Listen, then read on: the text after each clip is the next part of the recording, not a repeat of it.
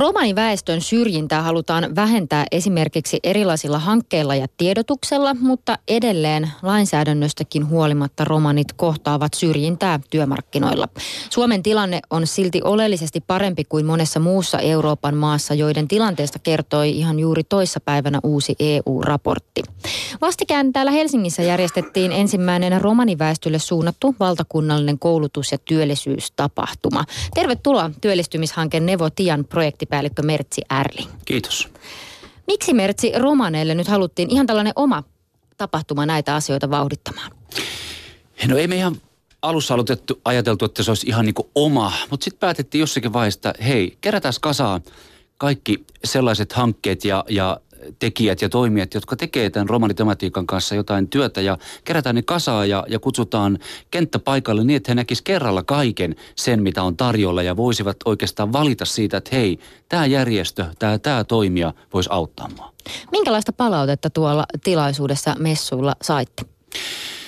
No, me ollaan ihan tietoisesti lähdetty keräämään palautetta, mutta myös ihan spontaanisesti ihmiset lähti kertomaan meille, että hei, tämä oli hyvä juttu, tästä sai paljon ajatuksia, ideoita ja ihan sinne käytännön elämään. Että sitten mä oon sanonut, että aika sitten tietysti näyttää, mikä se todellinen tulos on ollut. Ja nyt kun nostettiin taso aika korkealle, niin nyt se täytyy tietysti pitää siellä yllä koko ajan, että ihmiset tietää, että hei, jotakin tapahtuu koko ajan ja niin edespäin.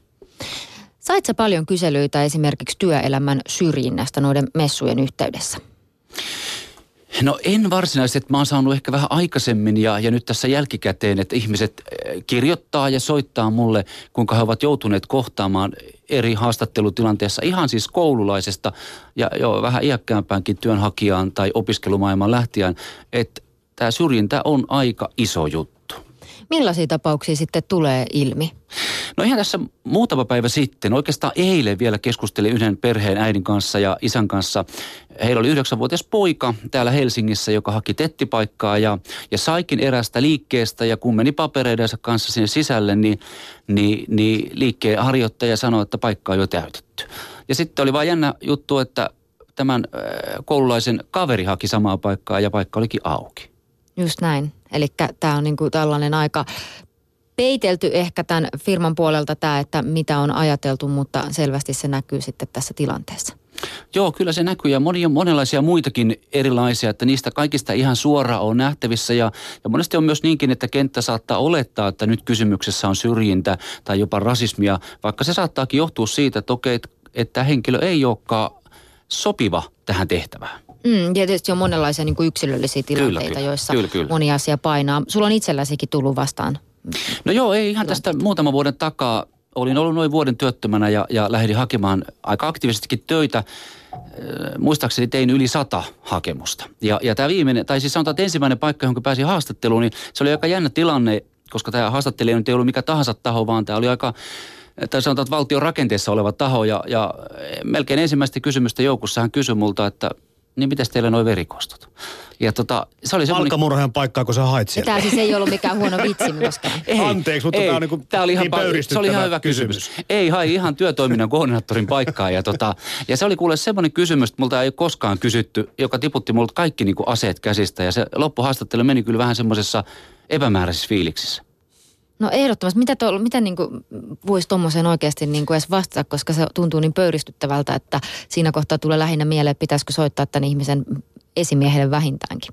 No vaimo kyllä, kun vaimolle sitten kerroin jälkeenpäin kotona, että miten haastattelu on mennyt, niin hän oli semmoista pyhää raivoa täynnä, että mä joudun enemmänkin häntä niin kuin tyynnyttelemään, että no näitä sattuu. Tietysti olisi ehkä pitänyt tehdä asiasta juttua, mutta mä oon joskus ajatellut näin, että kun on syrjinnän kanssa paljon tekemistä, niin toleranssi kasvaa tietyllä tavalla. Ei niin kuin jaksa tai halua puuttua asioihin, vaikka toisaalta mä halusin pitää niin kuin nollatoleranssi näissä asioissa. Ja ehdottomasti nollatoleranssi pitäisikin olla, mutta siinä varmaan käy niin, että jotkut asiat ehkä alkaa näyttäytyä sitten jollain tapaa normaalimpana kuin ne oikeasti on. No oikeastaan sä vastasit nimenomaan juuri näin, että se rupeaa näyttäytyä normaalilta, jos sitä aikansa vuosien ja vuosien mittaan niin kuin kokee, niin ei sitä jaksa jokaisen hyttysen ininä enää tarttua. Vaikka oikeasti sit myös näistä pienistä asioista niin kasvaa sit se isompi virta. No Suomessa tietysti ehkä nämä on paremmin ihmisillä myös tiedossa, että mitkä on nämä oikeudet ja millainen lainsäädäntö meillä on. Että sitten kun Euroopan tasolla tarkastellaan, niin on havaittu just ihan toissapäivänä ilmestyneessä tutkimuksessa, että monet romaniväestön edustajat, ihmiset ei edes välttämättä tiedä, mitkä ne omat oikeudet on ja mikä on se lainsäädäntö. Joo, sä oot ihan oikeassa siinä. Sitten taas toisaalta mä pikkasen pistän vähän erilaiseen kategoriaan niin kuin Euroopan romanit ja Suomen romanit, että meillähän on täysin erilainen sosioekonominen asema täällä ja Suomi on niin kuin hyvä maa asua ja täällä niin kuin on periaatteessa kaikki hyvin, mutta kyllä tämä rakenteellinen syrjintä ja ellei jopa rasismikin, niin kyllä se silti nostaa täällä edelleenkin päätään. No joissain asioissa niin kuin näkyy, just esimerkiksi tästä koulutuksesta on jonkin verran puhuttukin, eli tämmöinen korkeamman koulutusasteen tutkinnon hankkiminen romaniväestön keskuudessa on edelleen aika harvinaista. Mitkä asiat sä itse näkisit, Mertsi Ärling, että selittää tätä? No mä oon aina sanonut näin, että jos on vikaa Matissa, niin on Maijassakin, eli molemmissa. Mä uskon, että romaniyhteisön oma historia Suomessa ja kaikki ne tietynlaiset vainot ja pakkoassimiloinnit, ne ovat luoneet semmoisen tietynlaisen, että yhteisö menee niin kuin sisäänpäin, käpertyy koko ajan. Sitten taas toisaalta uusi sukupolvi on halunnut lähteä ehdottomasti niin kuin opiskelemaan ja tajuaa se, että ne perinteiset ammatit ei enää lyö sillä tavalla leiville. Ja sitten mä ajattelin myös näinkin, että ne ihmiset, jotka on lähteneet oikeasti opiskelemaan ja hakemaan vaikka korkeakoulututkintoa tai akateemista maailmaa, niin ei ne pidä meteliä siitä omasta elämästä eikä koulutuksesta. Eli kyllä heitäkin on. Mutta kyllä mä uskallan sanoa näin, vaikka ei mitään tilastotietoa ole, niin reippaasti yli puolet maassamme asuvista romanitaustaisista, siis Suomen romaneista, niin on heikko taso koulutuksessa.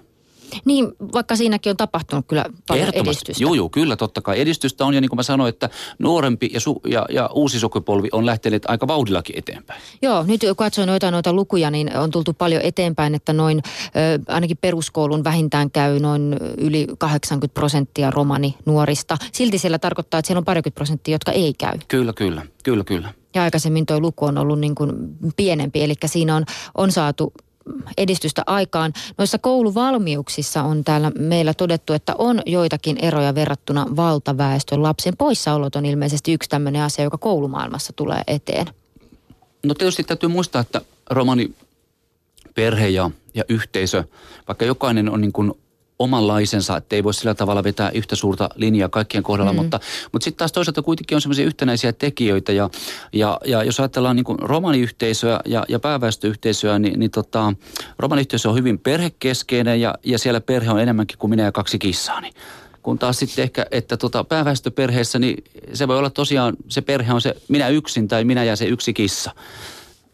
Ja sitten taas kun perheessä tapahtuu jotakin, niin aina oletetaan, että koko perhe tulee läsnä ja paikalle tukemaan niin iloisissa kuin surullisissa asioissa, joka sitten vaikuttaa myös ehkä lasten koulunkäyntiin. Mutta nyt onneksi tästä on päästy kuitenkin eteenpäin, että me ollaan positiivisesti integroitu suomalaiseen yhteiskuntaan, mutta se on tuonut sitten taas mukanaan tämä tietynlainen individualismi, semmoiset omat lieveilmiönsä, joka niin kuin haittaa taas tätä yhteisöä. Että nyt taas sitten voi monessa kohtaa olla niin, että niistä nuorista ei pidetä ehkä huolta samalla tavalla. Ei ole enää, että koko suku kasvattaa. Vanhukset jää vähän yksin, koska ne helpommin pistetään laitoksiin. Ja se on osa tätä suomalaista yhteiskuntaa. Mutta sitten taas mä uskon näin, että tämän päivän nuoret ja ehkä nuoret aikuisetkin ovat ymmärtäneet opiskelun merkityksen ja tarkoituksen ja sen, että se on se keino niin kuin tuoda ruokaa pöytään. Ja nyt kun ihmiset haluaa lähteä kouluun, niin sitten tulee tietysti ongelmaksi se, että välttämättä valmiudet eivät riitä niin kuin hakemaan vaikka nyt ammattikorkeakouluun tai jotain muuta. Niin nyt onneksi Diakissa, eli Diakoni-ammattikorkeakoulussa on lähdetty sitten siihen, että tehdään tukipajoja, jossa ei niin kuin madalleta tasoa, vaan tuetaan, että ihmiset pääsee samalle tasolle. Ja tämä on mun mielestä niin kuin oikea juttu. Eli annetaan eväitä niin kuin siihen, että ihmiset ei myöskään lannistu sen edessä, että tämä voi olla vaikeaa yltää, niin kuin ihan meille kaikille siis, niin kuin toiselta asteelta kolmannelle. Nimenomaan. Entä sitten roolimallit? Minkälaisia roolimalleja esimerkiksi romanitaustaisille nuorille on tarjolla? Voisit ajatella, että sä oot esimerkiksi myös yksi sellainen? No tietysti varmaan omalla tavallani, mutta mä oon aina sanonut, että mä edustan ennen kaikkea vaan itseäni ja ehkä toiseksi perhettäni. Että se, että mä edustasin koko romaniyhteisöä, niin mä en haluaisi ehkä suostua siihen, mutta toisaalta totta kai on roolimalli, että mä oon yli 20 vuotta opiskellut sekä työn ohessa että ihan siis päätoimisena opiskelijana ja edelleenkin. Mä oon elinikäisen oppijan tai oppimisen kannattaja ehdottomasti. No mä uskon, että semmoisia rooleja tarvitaan, koska me ollaan myös tässä meidän hankkeessamme niin Tannes Naalissa, joka on tässä Nevotian sisarhanke, niin me ollaan ajateltu, että me lähdettäisiin tekemään 10 tarinaa. Eikä niinkään siitä, että minä en pääse kouluun tai minä en pääse töihin, vaan lähdetään positiivisuuden kautta, jossa otetaan sekä työnantaja että työntekijä, koulu ja opiskelija yhdessä niin kuin kertomaan siitä, että miksi kohti unelmia ja mitä niin kuin tukee se työnantaja tai se koulu voi antaa. Ja siinä varmaan sitten tulee esiin esimerkiksi konkreettisia esimerkkejä siitä, että minkälaisia toisaalta niin kuin haasteita siihen matkalle voi mahtua ja miten sitten ehkä niistä voi päästä yli niistä kompastuskivistä, jos sellaisia osuu. Joo, ehdottomasti, että näiden videoiden tarkoitus olla niin asiakasrajapinnalla olevia kuin vaan mahdollista. Eli puhutaan sitä kieltä, mitä kenttä puhuu. Käytte sitten läpi tässä sitten Nevo Tiia-hankkeessa myös esimerkiksi sitä, että miten, jos on vaikka sellaisia perheeseen liittyviä velvoitteita tai jotain muita sellaisia asioita, joita haluaa yhdistää siihen työelämään, että miten näiden yhteensovittaminen onnistuisi nykyistä paremmin? Joo, tässä hankkeessa on myös niin kuin perhetyö ja nimenomaan siitä kannalta, että se madaltaa niin kuin koulutukseen ja työllisyyteen lähtemistä ja me ollaan tuossa keskenämme puhuttu, että mä oon aika rehellinen kuin näiden ajatusten kanssa, että mä en yritä maalata kauniimmaksi niin yhteisön elämää kuin taas sitten niin kuin yhteiskunnan elämää. Ja me ollaan ajateltu keskenämme hanketyöntekijät näin, että meidän täytyy lähteä niin kuin perustekijöistä monien kohdalla liikkeelle. Että eräs hanketyöntekijä tuolta Romani-foorumista sanoi mun mielestä hyvän lauseen, johon mä jäin sitä pohtimaan ja se niin kuin täysin upposi mun ajatusmaailma ihan tänne sydämeen saakka, kun hän sanoi, että jos me niin vertauskuvallisesti nostetaan ihminen katuojasta ylös, me ei voida pukea hänelle possin pukua päälle. Vaan meidän täytyy ensin niin siistiä se ihminen ja leikata se hiukset ja sitten vasta pukee. Ja mä niin tajusin sitä metaforaa, että mitä täällä tarkoitetaan. Ja mä sanon, että hei, tämä on se juttu, mihin me tartutaan kiinni. Että vaikka meidän hankkeessa on valtavat isot tavoitteet. Esimerkiksi yksi sellainen tavoite, jossa on niin tämmöinen, että kun hanke loppuu, kuinka monta romanitaustaista on työssä sen jälkeen, niin se on niin kuin iso tavoite. Ja siihen ei lasketa niitä henkilöitä, jotka on hankkeessa mukana.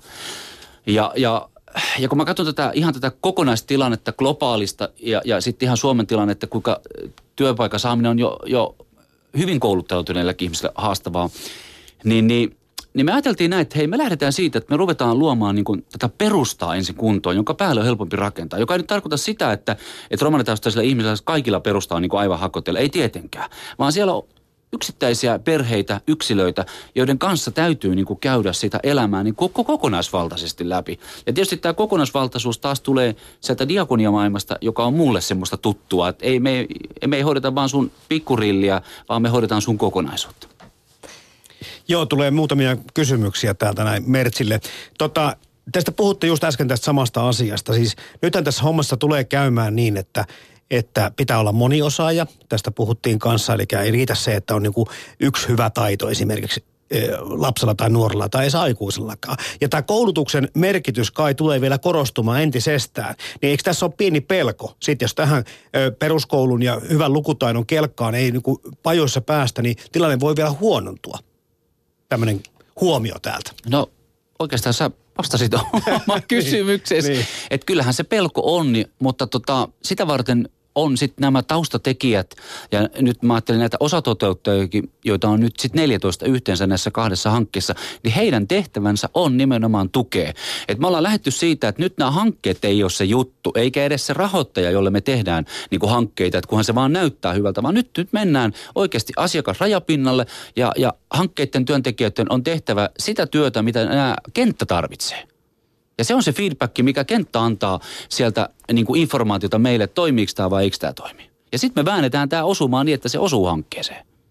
Niin ja sitten kun se perhe kuitenkin, jos se on tässä aika keskiössä, niin sen perheen tuki alusta lähtien ja se, että ymmärrys siitä, että kaikki tähtää hyvään ja tällä on tulevaisuutta, niin pitää olla aika vankasti niin kuin sisällytetty kokonaan koko porukalle. Totta kai, ja siis meidän tehtävä on antaa välineitä, että se perhe pärjää. Että, ja tavallaan olla siinä vierellä tukemassa, ei niinkään, että tehdään heidän puolestaan. Niin kuin se vanha kiinalainen sanonta sanoo, että älä anna kalaa, vaan anna onki. Niin. Ja tässä on niin kuin samanlainen ajatus, että me annetaan se onki tälle perheelle ja he sitten opettelee onkimaan. Tätä mieltä on mutta uusi Kelankin johtaja Suomessa, että ei kannata. Mutta hei, tähän vielä otan jatkokysymyksen, kun tähän liittyy ihan samalla tavalla tämä. Puhutte ihan alussa myöskin siitä, että kun täällä kysytään, että miten tiivistää vaikka Suomen romaaniyhteisö on, että onnistuuko tämmöinen ikään kuin, tiedätkö, me puhutaan yhdestä samasta joukosta tämmöisellä käsitteellä, mutta se... Sanot heti kättelyssä, että ei, näin ei ole. Me olemme hyvinkin hajanainen porukka, eikä samat asiat ja samat arvotkaan välttämättä kosketa kaikkia. Kyllä, ehdottomasti näin. Mä sanoisin näin, että romaniyhteisö ei ole mikään homogeeninen joukko, vaan se on heterogeeninen joukko, ehdottomasti. Ja sitten jos me ajatellaan vielä niin kuin maantieteellisesti, että Helsinki, Rovaniemi, niin eroavaisuus on valtava. Tai turkulainen ja savolainen, niin eroavaisuus on valtava. Tietysti nyt se koskee myös pääväestönkin ihmisiä. Mutta kyllä sitten tietysti täytyy, niin kuin me ymmärretään, että suomalaisilla on jotain yhtenäistä tekijää, romaneilla jotain yhtenäistä tekijää, saksalaisilla jotain yhtenäistä tekijää. Kyllähän näitä on. Kuinka paljon sitten, Mertsi, sun työssä tulee esimerkiksi semmoinen, joskus kun näitä asioita sitten on kyselty ihmisiltä vähän, että esimerkiksi nuorilta, että mikä siinä koulutuksen tiellä voi olla tai työllistymisen tiellä, niin välttämättä esimerkiksi koulutuksen näitä verkostoja tai niitä mahdollisuuksia ei tunneta kauhean hyvin. Ihan varmasti myös työelämässä sitten tällainen voi myös tulla vastaan, että jos on joitakin sellaisia aloja, joita ehkä tunteekin paremmin, mutta minkälaisia verkostoja te pyritte esimerkiksi nyt luomaan sitten vaikka nuorille, jotka etsii työpaikkaa?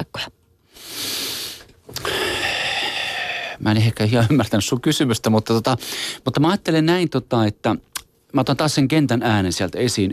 Eräs mieskin sanoi näin, että vaikka hän tietysti ymmärtää, että okei, on noi koulut tai on työpaikka ja tuo työpaikka, mutta sitten kun sä lähdet tämmöisestä yhteisöstä, joka on hyvin niin kuin kollektiivinen ja semmoinen niin kuin läheinen toisten ihmisten kanssa ja sä lähdet yksin koulumaailmaa, niin sä hyppäät niin kuin vähemmistönä enemmistön joukkoon ja sä oot ihan pihalla niistä kaikista käsitteistä, vaikka molemmat puhuu suomea, koska se ei ole kuulunut ehkä siihen sun maailmaan. Niin, että se ei ole tuttu jotenkin ja ne mahdollisuudet ei välttämättä ole ja kaikki ne, mitä siihen liittyy, ne rakenteet ja muut, niin kuin ei välttämättä monellekaan itse asiassa ole. Niin, siis jos mä nyt ajattelen niin kuin nuoren näkökulmasta, niin tietysti nuorella on muutenkin se koko maailman kuva voi olla niin kuin aika pirstaleinen ja sekalainen. Ja sitten jos se on vielä ehkä niin kuin romanitausten ihminen, saattaa olla niin kuin, ei nyt ehkä tuplasti, mutta sanotaan, että jonkun verran ehkä enemmän vielä pirstaleinen, koska se oma yhteisö on ollut semmoinen tietynlainen. Ja nyt täytyy taas huomata, että kun me tässä nyt karrikoidusti niputetaan kaikkia yhteen, niin tähän ei koske kaikkia, vaan se on osaa, vaikka se on ehkä keskimääräisesti ehkä suurempi joukko, niin ne kokee tämän saman homman. Mutta mä uskoisin näin, että meidän tehtävä olisi tässä nyt tuoda nämä koulut mahdollisimman lähelle opiskelijoita tai näitä nuoria, aukaista se, että mitä tämä tarkoittaa, mikä se polku on sinne ja yksinkertaistaa, enkä tarkoita nyt siis sanallisesti yksinkertaista, vaan niin kuin näyttää, että hei, tämä on tätä. Toisaalta mitä tehdään kouluissa, mutta mä tiedän, kun mun oma vaimo on opettaja, että se tahti koulussakin, niin se on valtavan tiukka, että monet nuoret niin kuin tippuu yksinkertaisesti kyydistä. Ja sitten samalla lailla niin kuin työmaailma, että mehän ollaan yritetty niin kuin tehdä tuttavuutta työmarkkinoilla, oltu Suomen yrittäjien yhteydessä ja erilaisiin tämmöisiin isoimpiin yrittäjien, kuten Keskotta ja jotkut muun vastaavat, jotka tois niin kuin lähelle sitä, että hei, meillä on täällä paikkoja, minkälaista se on se työ ja mitä se vaatii, mikä on se polku tähän työhön, mitä ammatteeseen vaatii. Niin. Tällä tavalla. Just tätä mietin, koska tietysti tällaisena aikana, jolloin joka tapauksessa työmarkkinoilla on aika tiukkaa tai se kilpailu työpaikoista voi olla niin kuin tosi kireää, niin silloinhan myös nämä verkostot on ihan hirveän ratkaisevia ihan kenelle vaan. Kyllä. Vaan niin kuin taustasta huolimatta. Jos sitten vielä katsotaan niin kuin tulevaisuuteen ja mietitään sitä, että miten näitä esimerkiksi vallitsevia ennakkoluuloja voidaan purkaa. On ollut suunnitteilla esimerkiksi sellaista, että jalkauduttaisiin kouluihin kertomaan romanikulttuurista, koska valtaväestö tuntee romanikulttuuria kuitenkin osittain huonosti, mikä voi sitten lisätä näitä esimerkiksi asenneongelmia. Voisiko tämmöinen kouluihin jalkautuminen sitten vähentää ennakkoluuloja ja sitä kautta myös syrjintää? Joo, mä oon pikkasen itse kriittinen tuohon tietynlaiseen niin kuin kulttuurista tiedottamiseen. Mun mielestä sitä on niin kuin tehty tosi paljon. Ja nyt jos katsotaan niin kuin se tulos, tietysti mä nyt ehkä paras arvioija, mutta mun mielestä se tulos on ollut aika heikko sitten loppujen lopuksi. Niin tähän pitäisi keksiä nyt aivan uusi malli ja me ollaan kyllä tuon Taiteen edistämiskeskuksen läänintaiteilijan kanssa pohdittu semmoista yhteistä tämmöistä koko Suomen kattavaa kiertuetta. Ei tietysti me joka kaupunkiin pysytä, mutta me ollaan mietitty 18 eri paikkakuntaa ihan ylhäältä alas asti, jossa niin kuin valjastettaisiin paikalliset romanijärjestöt tai romanityötä tekevät henkilöt menemään nimenomaan kouluihin, oppilaitoksiin, päiväkoteihin ja viranomaisiin kertomaan, mutta uudenlaisesta näkökulmasta, semmoista positiivista näkökulmasta, osallistavasta näkökulmasta ja vähän semmoista niin kuin workshoppimäisestä niin kuin näkökulmasta niin kuin tästä kulttuurista, koska mä en usko, että oppilaita vaikka ehkä voi jonkun verran kiinnostaa se historia, mutta jos me nyt mietitään oppilaita, vaikka nyt yläasteikäisiä ja historiantuntijia, niin ei voisi vähempää kiinnostaa, vaan se olisi oikeasti semmoista toiminnallista ja se, että opiskelijat tai oppilaat osallistuu sen niin kuin, että se olisi semmoista dialogista, tiedätkö? Ja semmoista saa oikeasti kysyä niitä oikeita kysymyksiä ja niihin sitten vastattaisiin ja lähdettäisikin sitä, että mitä yhteistä on ihan pääväestön suomalaisilla ja vähemmistösuomalaisilla. Mitä yhteistä niillä on? Koska meillä on 500 vuotta yhteistä matkaa, niin meillähän on siis valtavaa yhtenäisyyttä ihan jo Suomen itsenäisyyteen liittyen, sotiin, tämän koko kansakunnan rakentamiseen. Ja se on semmoinen vaiettu ja ehkä hiljainen taso, mitä kukaan ei tiedäkään. Niin, eli tällaista niin kuin ruohonjuuritason vaikuttavaa työtä. Nimenomaan, eikä lähdettäisikään siitä, että hei, minkälainen on romanihame ja minkälaiset on romanimiehen housut, koska se on ihan mukavaa tietoa, mutta mitä sillä tekee? Niin, se on ihan hyvä kysymys oikeastaan. Ja sitten ne on ehkä sellaisia ulkokohtaisia asioita, niin kuin ne on niitä juttuja, mitä me nähdään, mutta ehkä ne niin kuin oikeasti kerro just ihmisille juuri paljon mitään. Aivan. Ja sitten ehkä kaikki niin kuin tämmöinen, ja niin kuin tuossa sanoitkin, niin tiedottaminen sinällään ei ehkä niin kuin, tai ehkä niin kuin tiedon lisääminen ylipäänsä, jos se tieto vaan menee perille, niin se on hyödyllistä, mutta että missä muodossa se saadaan perille, niin se on kyllä niin kuin myös aika iso haaste. Ja kun ajatellaan, minkälainen siis informaatiotulva meidän ympärillä. Mä katson tätäkin huonetta, niin teillä on ainakin 15-10 kuvaruutua tässä, missä on kaiken maailman informaatio. On somet ja on netit ja on vaikka mitä. Että kyllähän siis tietoa on. Mutta se, että miten se tieto oikeasti kohdistuu siihen ihmiseen, joka on kuuntelemassa, että se saa niin kuin omii sen itselleen, niin täytyy keksiä uudenlaisia keinoja. Ja meillä on kyllä hyvä tässä hankkeessa, että meillä on valmiita niin kuin sapnoita, että me tehdään näin ja me tehdään näin ja me tehdään tällä tavalla. Vaan me ollaan enemmänkin heitetty kentälle, antakaa meille ideoita. Ja me halutaan osallistaa nämä ihmiset meidän kanssa tekemään. Ja me ollaan lähdetty sillä tavalla, että meillä on ihan tavallisia Möttösen mantoja, jos nyt käyttäisin tämmöistä termiä, niin on meidän kanssa suunnittelemassa, toteuttamassa ja kehittämässä tätä hommaa. Eli meillä ei ole mitään valmista eikä valmiita vastauksia, vaan enemmänkin kysymyksiä, että mitä, miten ja millä tavalla. Eli onko ihmiset lähtenyt siis aika innokkaasti mukaan nyt, kun tämmöinen mahdollisuus osallistua ja vaikuttaa on annettu tai löydetty? No, mä huomasin, että kun mä tulin tänne Helsinkiin ja aloitettiin tämmöinen, niin ihmiset ehkä oli vähän, miten tämä tämmöinen, ei täällä ole koskaan tehty tällä tavalla. Ja tarkoitan nyt meidän omaa kenttää. Että mä jouduin vähän niin kuin sanoa, että hei, sä tuut mukaan ja katsotaan, miten tämä homma menee. Mutta mä uskon, että nyt enenevässä määrin ihmiset, kun ne tajuaa, että hei, nämä ottaa oikeasti mukaan, eikä vaan tehdä jossakin norsuluutornissa hommia. Niin mä luulen, että se nostattaa ihmisissä halua, että hei, mä haluan lähteä tuonne mukaan. Ja mä oonkin vähän haastanut, kun joku antaa niin kuin vinkkejä, että no aina on tehty noin ja ei kun mikään toimimaksi. Hei, tuus meidän kanssa tekemään. Eli lähtee ihan kokeilemaan rohkeasti myös uusia muotoja. Nimenomaan. Täällä kysytään romaniväestön työllisyys- tai työttömyysasteista. No sitä ei varmaan ainakaan, en tiedä onko tämmöistä tilastoa tehtykään. Mutta aika moni täällä myöskin sitten on ollut kumminkin jonkun semmoisella työmaalla, missä on ollut sitä romaniväestöä. Ja tulee aika paljon nyt tällä hetkellä kehuja, että oli semmoinen ahtaaja, että kukaan ei pysynyt työvauhdissa mukana. Mulla on itsellä kokemus siitä Pohjanmaalla. Mä oon tainnut kertoa, tai joskus ehkä aikaisemmin kerron uudestaan, kun tässä kerran Mertsi paikan päällä, niin oli huonekalutehdas, jossa oli romani johtajana. Ja myöskin hän oli palkannut sitten, no en tiedä ystäviään tai sukulaisia, mutta kuitenkin romaniväestöä myöskin sitten se tuotantopuolelle. Olin tutustumassa tähän tehtaaseen. Ja kun etukäteen tuli selville, että tämmöinen on, niin siinä kävi kauhea kuhina. Että herra jumala sentää, että töissä voisi vielä ymmärtää, mutta että johtajana. Mutta tiedätkö miten siinä kävi? Siinä kävi niin kuin monta kertaa käykin. Se kaveri olikin aika kyvykäs. Aika hyvä työssään. Ja ne kaikki työntekijät myöskin. Eli tällä tavalla, kun yhtäkkiä sä niin kun törmää tilanteeseen, missä huomataan, että hetkinen, ehkä saattoi olla pikkusen tässä meillä väärällä ennakkoasenne. Näähän auttaa meitä kaikkia. No nytpä se olisi pohjalaisena näin, että se olisi teille, kun oli pohjalaisia. Mutta niin, ei romaneja, vaan pohjalaisia. Kovien takia töitä. Nimenomaan. Mutta mä tiedän, että moni romanitaustainen henkilö, mä oon aina niin nähnyt tämän yhteisön semmoisena, että siellä on siis valtava uinuva potentiaalisuus sisällä. Mm. Ja siellä on niin kuin moni osaajia, että heillä ei ole ehkä niin kuin semmoista niin kuin kirjaviisautta ja semmoista niin kuin koulutuksen tuomaa osaamista, mutta tämän yhteisön semmoinen helmi on nimenomaan nopea hoksaamiskyky ja semmoinen tunneäly, joka on tarpeellinen esimerkiksi hoitoalalla tai sosiaalialalla. Ja moni romani sanoo mulle, että kun mä saisin edes mahdollisuuden näyttää, että mä osaan tämän homman, niin ja tähän mä toivoisin, että työnantajat tarttuisikin, koska mä tiedän itsestänikin sen, että kun mä oon harjoittelun kautta päässyt johonkin työpaikkaan, niin mulla on yleensä sanottu, että siis sulla on valtavan nopea hoksaamistajua. Ja mä saan niinku kehua siitä, että sä oot todella hyvä työntekijä. Mä tunnistin itsessäni, mutta mäkin oon pohjalainen, niin mä tunnistin itsessäni tuon, että siis työtä tehdään 120 lasissa. Ja mä tiedän, että tää on monella romanitaustaisella henkilöllä. Ja mä nyt ihan oikeasti, te työnantajat, jotka kuuntelette nyt tässä tätä meidän haastattelua ja juttua, antakaa mahdollisuus, eikä ainoastaan siis romanitaustaiselle, vaan monelle muullekin. Että sitten jos homma ei toimi, niin kyllähän me tiedetään työnantajana, että kiitos ja näkemiin. Mutta jos se toimii, niin saatte kyllä, uskoisin väittää, että maailman parhaimman työntekijän.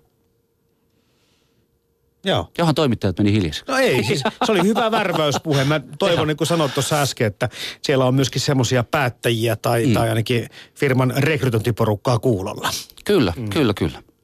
Tietysti toivoisin, että pitkällä aikavälillä niin kuin ylipäänsä työelämässä niin taidot ja myös sitten se työtehtävään sopivuus, niin kuin sellaiset asiat ratkaisee eikä sellaiset asiat paina, että onko ihmisen tausta tai kulttuuritausta tai etninen tausta sitten mitä tahansa, niin kuin sen ei pitäisi painaa tänäkään päivänä. Niin eihän sen pitäisi, mutta kyllä se vaan tiedätkö käytännön elämässä se painaa ihan älyttömästi. Että... Niinhän se monesti tulee esiin, että kun tehdään sitten vaikka vertaillaan, että kun lähettää nimettömän CV:n tai lähettää nimellisen CV:n, siinä on. Kyllä, mutta mä toivoisin jotenkin semmoista, että kun nyt oppilaitoksetkin on lähtenyt tämmöiseen niin kuin, että tunnistetaan ja tunnustetaan se ihmisen osaaminen, vaikka se ei olisi koulutuksen kautta saatua, niin työmaailma lähtisi ihan niin kuin samalla tavalla. Mä tiedän, että yrittäjäthän tietysti tekeekin tätä, mutta jotenkin mä arvostan sitä, että Suomessa on niin kuin huipussaan koulutus ja tutkintoa ja tutkintonimikettä arvostetaan. Mutta tässä tulee niin kuin se ero romaniyhteisön ja suomalaisen, tai siis sanotaan pääväestöyhteisön kesken, että jos suomalainen tulee, tai siis sanotaan, kato mä menen ihan sekaisin näissä, siis jos niin kuin pääväestöyhteisön ihminen tulee ovesta sisälle, niin se yleensä ennen kuin se edes työntää kätensä päivänsä, niin mä oon sitten arkkitehti se ja se. Ja kun romani tulee taas sisälle, niin se sanoo, että mä oon Mertsi, moi. Ja sitten vasta tulee kaikki ne muut määreet, että onko mä koulutettu tai onko mä sitä, onko mä tätä, onko mä tuota. Ja tässä on se ero. Et vaikka romaniyhteisö niinku arvostaa koulutusta, mutta se ei ole se elämän juttu. Vaan elämän juttu on perhe, vaimo, lapset, äidit, isät, serkut, siskot. Ja se tavallaan niinku se elämässä pärjääminen. Ja tietynlainen semmoinen, että me arvostetaan semmoista ihmistä, joka on sosiaalisesti niinku lahjakas ja pärjää toisten ihmisten kanssa. Tietysti tämäkin nyt on muuttumassa, koska yhteiskunta pakottaa muuttumaan. Siinä on hyviä puolia, mutta siinä on myös haasteellisia puolia. Ja jotain saatetaan myös menettää totta ehkä kai. Sitten. Totta kai. Sitä kautta se identiteetti voi muodostua niin monella tapaa ja tietysti optimaalista olisi, että jokainen saa itse valita, miten se identiteetti muodostuu ja mitkä asiat siinä on niitä tärkeimpiä. Niin, kyllä. Joo, tässä on tulevan mieleen tämmöisiä niin kuin molemminpuolista oppimista, kun sä kerrot tuosta perheen tärkeydestä, niin musta tuntuu, että kuka tässä on niin kuin oikeassa, kuka väärässä. Voi olla hyvinkin, että se mihin suuntaan nyt täällä meillä mennään länsimaissa tai markkinataloudesta, niin ei se ole mikään oikea tapa tai oikea suunta. No ei, tietysti nyt ei. Että nyt jos sanotaan, että pitäisi löytää keskitie ja vaikka keskusta nyt ei olekaan missään varmaan kovassa huudossa nyt varsinkaan, niin mutta silti olisi hyvä löytää kultainen keskitie näissä asioissa.